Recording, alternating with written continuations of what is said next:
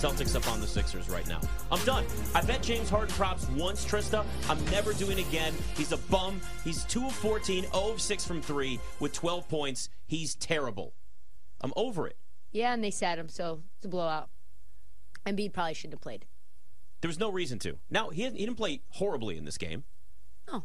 But there's just. Coming away with a split was already going to be a great thing for them. Yeah. Going back to Philadelphia 1 1, that's what you want. Now you got freaking Embiid playing in this game. Look, maybe his knee's just going to be sore. I don't know if it's going to be anything. Let me play devil better's advocate. Devil better's advocate, okay? That so could be a segment. maybe it is a segment. Trysta, pregame, we saw from the predominant insiders or the prominent ins- insiders reports of went out there, took his twirl, as they like to say in, in skating parlance. When a player goes out and says, I'm going to test the skates pregame, you take a twirl on the rink, you come back, you go, I'm ready to go. He walks out, he's fully cleared. And again, smart people say, that's great. I don't know, and both of you said this, I don't know what he's going to give us. Maybe minutes, maybe he retweaks in the first couple. Nick said it's a mistake. I'm still a little scared. But he was, quote unquote, fully cleared. Has good stuff in the blocks, but is an absolute gear jammer as far as the offense goes. Right. And if you bet Philly plus the 10.5 last night, and then saw it shrink, you're like, I got value, you know, CLV or whatever. I got mm-hmm. I got huge value 24 hours ago. This is great that he comes back. You read those reports, and that fuels your fire into betting excitement. And obviously, it ain't called gifting, it's called gambling. Yeah. How does one feel after reading tweets from the insiders and, you know, no no uh no no governor on his motor tonight. He can go out there, Joel, and do, hey, full expectations. Yep. Let's go. This is what happens. This is what I was afraid was going to happen. I think you think to yourself, there's really no, and I said this. I said, you know, betting player props tonight for both sides is just not a good idea. We don't know yep. what the offense is going to look like. We don't know what the rotations are going to be like. We don't know the minutes. I think you have to just say it's a it's a stay away for me because, and it's going to be a stay away for me in Game Three yep. as well. I need to see some version of Joel Embiid at full percent, you know, f- uh, fully healthy or whatever that that looks like. You look at his stats when he's fully healthy. He had 15 points tonight, right? Like the the last time that he played the Celtics, he put up 52 on April 4th. So that's what he can give you, but that's not what he's giving you at all tonight. He only had three rebounds tonight.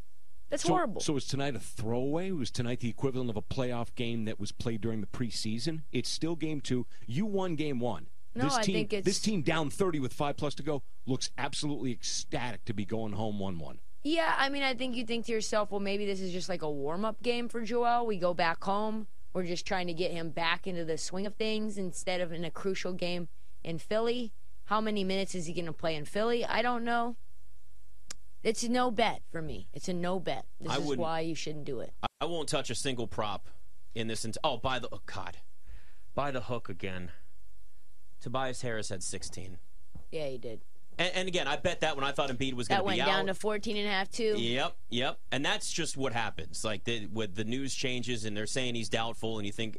We talked about it last night on the show, right? Tobias Harris, great guy to look at with Embiid out. He's going to take over more of the offensive load. And then Embiid comes back and it throws everything out of there. Yeah, I think for the most part, for this next next game and maybe a couple games in this series, you really need to be more cautious in the props market, maybe just overall. This was the only NBA game tonight, so I was like, I want to have some action on it. But like, you don't know what Embiid's going to look like, what the minutes restriction is going to be, and even if he starts playing more minutes, I mean, just how does he feel physically out there? That that matters. You're tempted to maybe take unders, but there's also the risk that risk that it flips immediately the other way and Embiid goes off because he's still the league MVP.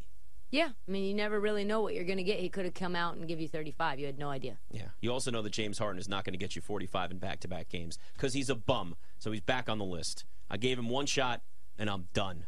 Jaylen Brown has 25 though. So Jaylen Brown's the only guy. Actually, no, I take that back. Malcolm Brogdon had 23 off the bench. So yeah, this is the Celtics win this one easily, and it's going to be 1-1 heading to Philadelphia. And I don't know what the Sixers are at this point. This is why I don't trust them. This is why I kept trying to tell Ryan this. I'm like, you don't know what you're going to get game in and game out. Joel Embiid gets hurt every single time in the playoffs, and James Harden turns around and he's a like he's one guy and then he's complete opposite the next game. So the the East is completely wide open. I'm dead serious. I may actually bet the Heat to go to the finals now. Like I'm really thinking about it. I don't know who else I look at that looks like I don't trust the Knicks because there's a chance they lose to the Heat with the way that the Heat are playing. Absolutely. The Bucks are out. Boston looks up and down game by game. Philadelphia, we see what they're doing tonight. I mean, is it the Miami Heat? Is yeah, I mean, I think the, I think Miami will give fits to uh, Boston Celtics. That's what will happen. It'll be the Heat versus the Boston Celtics in the Eastern Conference Finals once again. We'll get that. That's what we got in 2020. Yeah. In the bubble. Yeah. It's it's literally the bubble again. We got Denver being good. the Lakers are good. The only difference is that the Warriors are in the playoffs. Every team that was good in the bubble is good now. You're right. There's fans in the stands though, so at least we have that.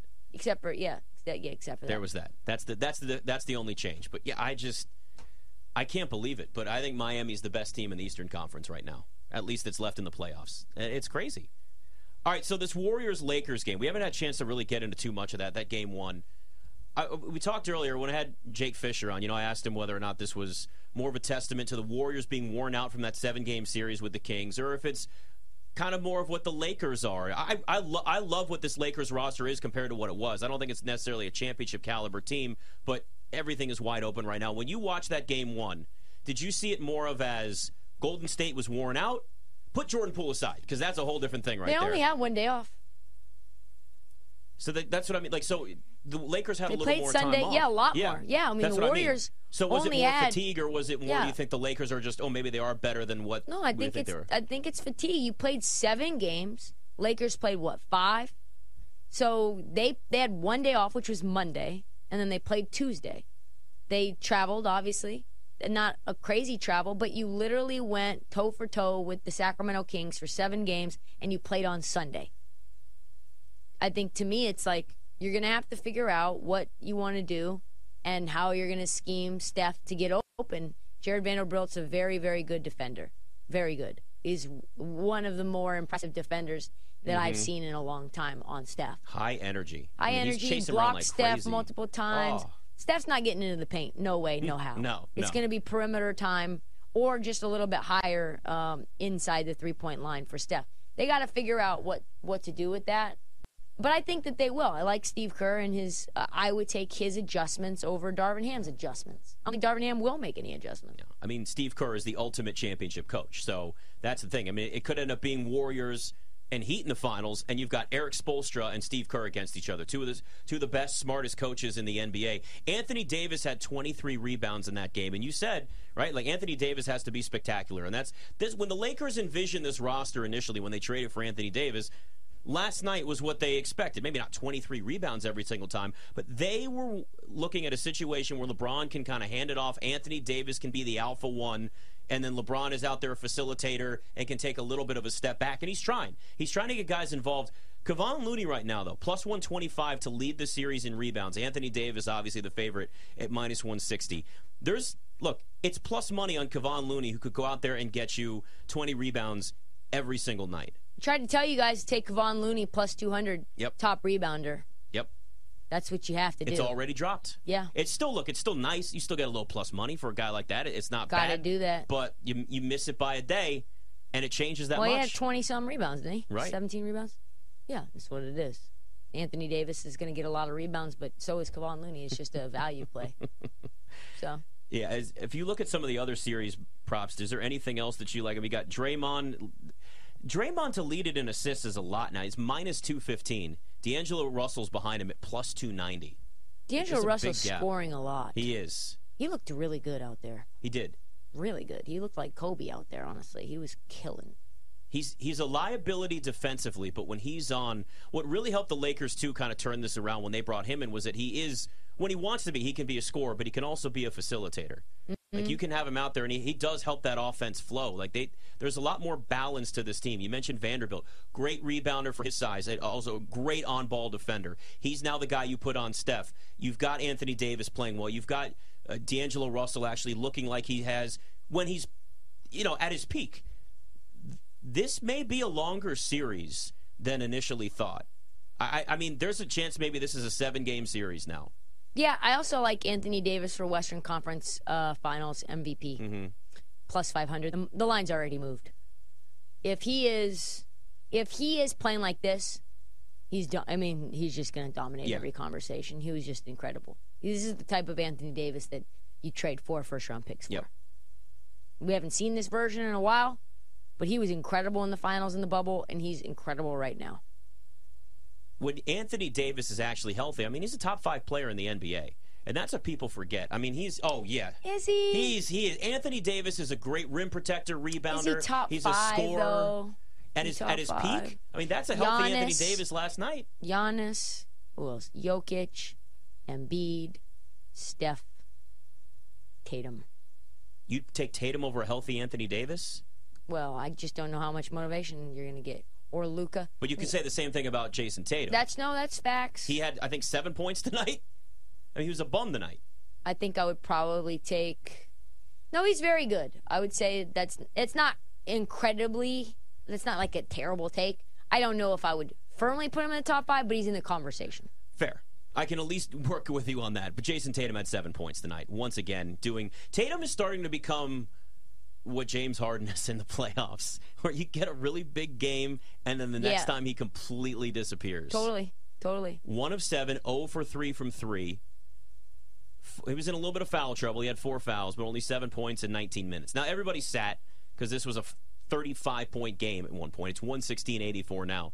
Tatum only had seven points in this. That's why I like Jaylen Brown as uh, Eastern Conference MVP better. Now I don't trust Boston, but like if you're picking out of Tatum and Brown, Jaylen Brown had 25 tonight. He came to play again.